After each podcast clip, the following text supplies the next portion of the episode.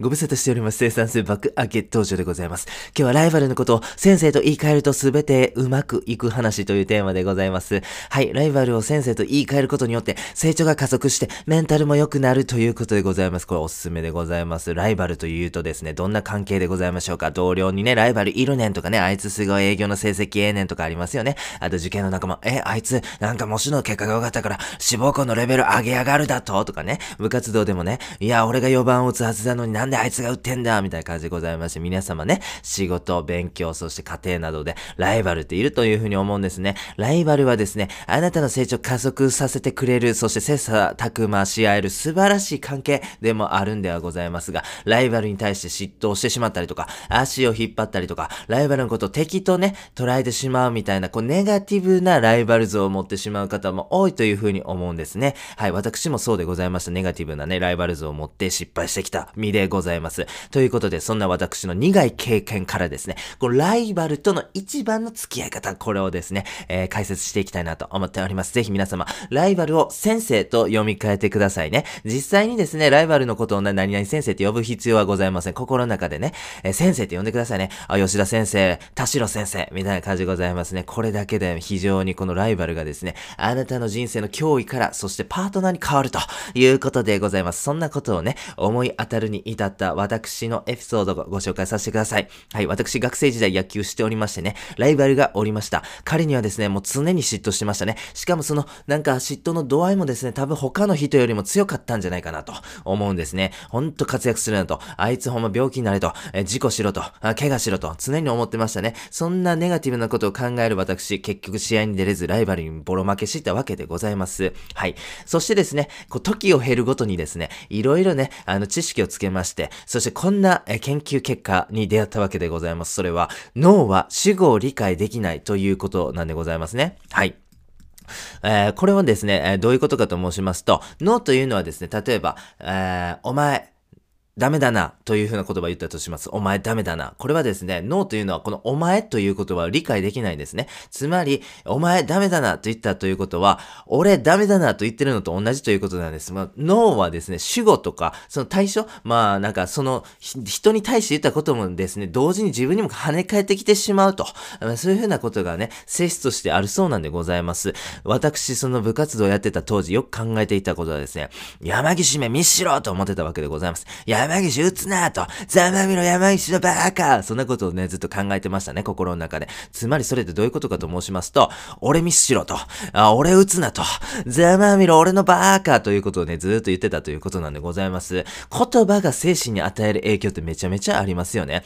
こんなね、バーカざまみろとか撃つなとかね、あの、怪我しろみたいな感じの言葉をね、ずっと自分に言い続けてきたんですよ、気づかぬうちに。こんなネガティブな言葉をかけられると、そりゃ自信なんて生まれませんよね。私の、えー、選手時代のね、特徴をですね、やっぱ、あの、列挙してみますと、チャンスにめっぽう弱い。もう、ド緊張してね、試合なんか楽しめない。小さな失敗に落ち込んで、ネガティブ思考がループする。そんなね、えー、学生時代でしたね。もうめちゃくちゃしんどかった記憶がございます。こんな感じでですね、こう、ライバルに対して、あかん言葉かけるというのは、もう自分にとってね、本当に、自分の首を絞めるようなもんなんでございます。そんな私と対象だったのが、タイガー・ウッズでございますよね。はい、めちゃめちゃ勝負強いプレイヤーとして有名でございますが、こうタイブレイクね、ゴルフの試合でタイブレイクってあるんですよ。そのね、同点やったね、上位2人でですね、こう、どっちかがなんか、あの、どっちかのスコアを上回るまでね、こうなんか、あのー、ラウンド回るみたいな、タイブレイクみたいなのがあるそうなんでございますが、タイタイガーウズはですね、その相手のパッドがですね、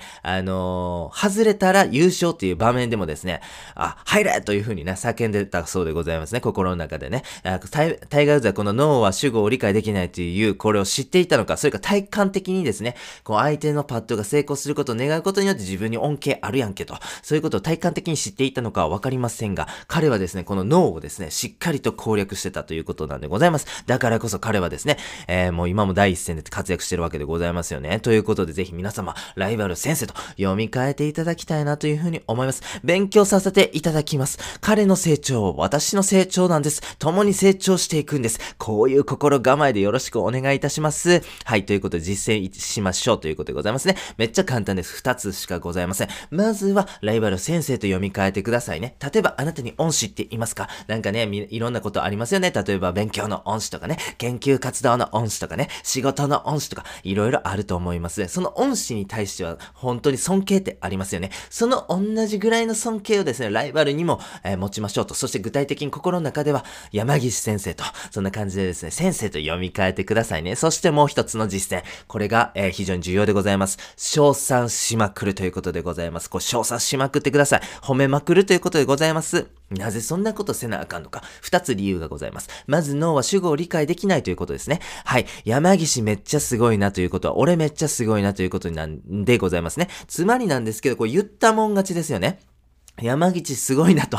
山岸お前めっちゃすごいやないかと。言いまくるということは自分を褒めるということですよね。で、自分が褒められれば褒められるほど自信ってつきますよね。はい。ということで、一番、えー、それをね、そのシステムを理解するのであればですね、一番やるべき行動は、称賛しまくるということでございますよね。褒めまくるということは自分を褒めまくるということでございますからね。はい。えー、このシステムがあればですね、称賛しまくる、ここに対して疑問は浮かびませんよね。そしてですね、称賛しまくることによって、副次的的に恩恵もございます。それは関係が良くなるということでございますね。それは人間、いい言葉、友達からかけられたら相手にも返してあげようと思うのが普通ですよね。そうじゃなくたとしても、カルマの法則という関係があります。やったことが返ってくるということでございますね。いい言葉をかけてあげれば、その彼からか、えー、いい言葉を返してもらえる。これはカルマの法則として当たり前なんでございますね。なので、えー、賞賛しまくるというのが非常に非常に効果的でございます。カルマの法則に関しましては別のコンテンツも作ってますんで、よかったらご確認ください。山岸から褒められるっていうことは、が、えー、ありますよね、え、自分が称賛しまくること、山岸を褒めまくることによって山岸からも褒められると。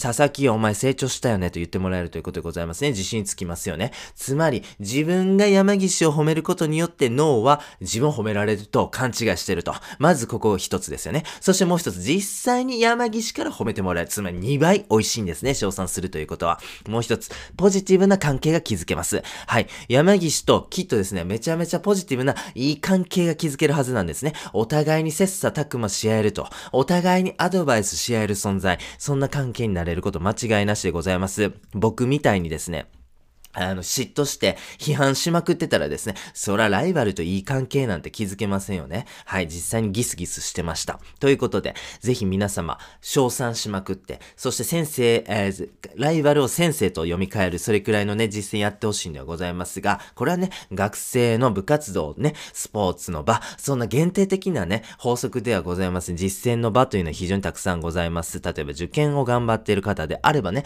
その一緒に頑張る友達であったりとか、お仕事であれば同期とか後輩でございますね。そんな方に対してですね、先生と読み替えてみて、そして小説しまくる。これね、本当にね、速攻性があるんで、ぜひ皆様やってみてください。最後にですね、メリットをおさらいすることで、より実践したくなるというふうに思います。まず一つ目でございますね。勝負強くなります。ポジティブなか、えー、言葉をね、自分にかけ続けられることができる。そして実際に周りからも褒められる。そういうことを続けますと人間ってね、やっぱりね、自信つきますよね。自信がつくことによって、えー、安定した、えー、緊張する場面とかね、重要な場面でもね、安定してね、物事をできる、いつもの力が発揮できる、つまり勝負強くなるということでございますね。はい。そして二つ目、人間性が良くなりますね。はい。これね、あのー、この称賛するが特にそうなんでございますが、こう、いい言葉をね、言いまくるって、こうめちゃめちゃメリットあるんですよ。もうメンタル楽やしね、楽しいし、実際にうまくいくと。こうね、いい言葉を言うっていう実践をね、やっていただけますと、すぐに気づくというふうに思うんですが、あれ？みたいな。これめちゃめちゃめちゃいい習慣やんと。で、めっちゃ楽やんと。めっちゃ楽やのにめっちゃ幸せになれるやんと。えー、ね、そういうふうなメリットございますね。この相手を称賛しまくるということなんでございますが、非常にコスパがいい幸せをつかむ方法なんでございますね。もうね、言ったもん勝ちなんですよね。言ったもん勝ちじゃんと気づくということでございますね。この言ったら言っただけ幸せになるんやったら、そら言った方がやろうと。うちでの小槌があるんやったら、そら振りまくろうぜと。そういうね、簡単なことでございます。そして最後、人間関係が良くなりますね。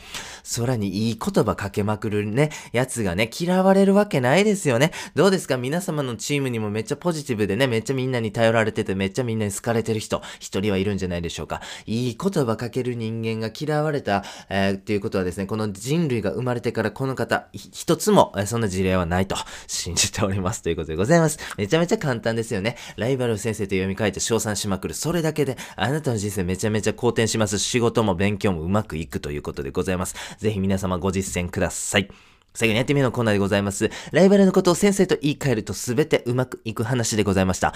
成長が加速してメンタルも良くなります。本当ね、この法則を知ってね、あの学生時代はもう再度ね、あの実、実践できればですね、いやー今頃プロ野球選手だったかもしれないなーなんてことをね、たまに考えたりします。学生時代に戻りたいなーなんていう風にね、思うことも多々あるんではございますが、そんな学生時代だけにね、使えるようなそんな偏僻な法則ではございません。これね、あなたが何歳であってもどんんな環境にいようとも、えー、いつでも使える法則でございます。仕事、趣味、家族、そして友達関係、受験をね、頑張るとか、まあそういうようないろんなシチュエーション、どんなシチュエーションにおいてもですね、ライバルを先生と読み替えて、そしてその相手を称賛しまくる。これはですね、すごく効果があるし、いつでも実践できる。ということで、ぜひ皆様、えー、2023年、えー、22、2022年ですね、のスタートですね、この、えー、素晴らしい習慣とともにスタートさせてはいかがでしょうか。本日は以上でございます。ありがとうございました。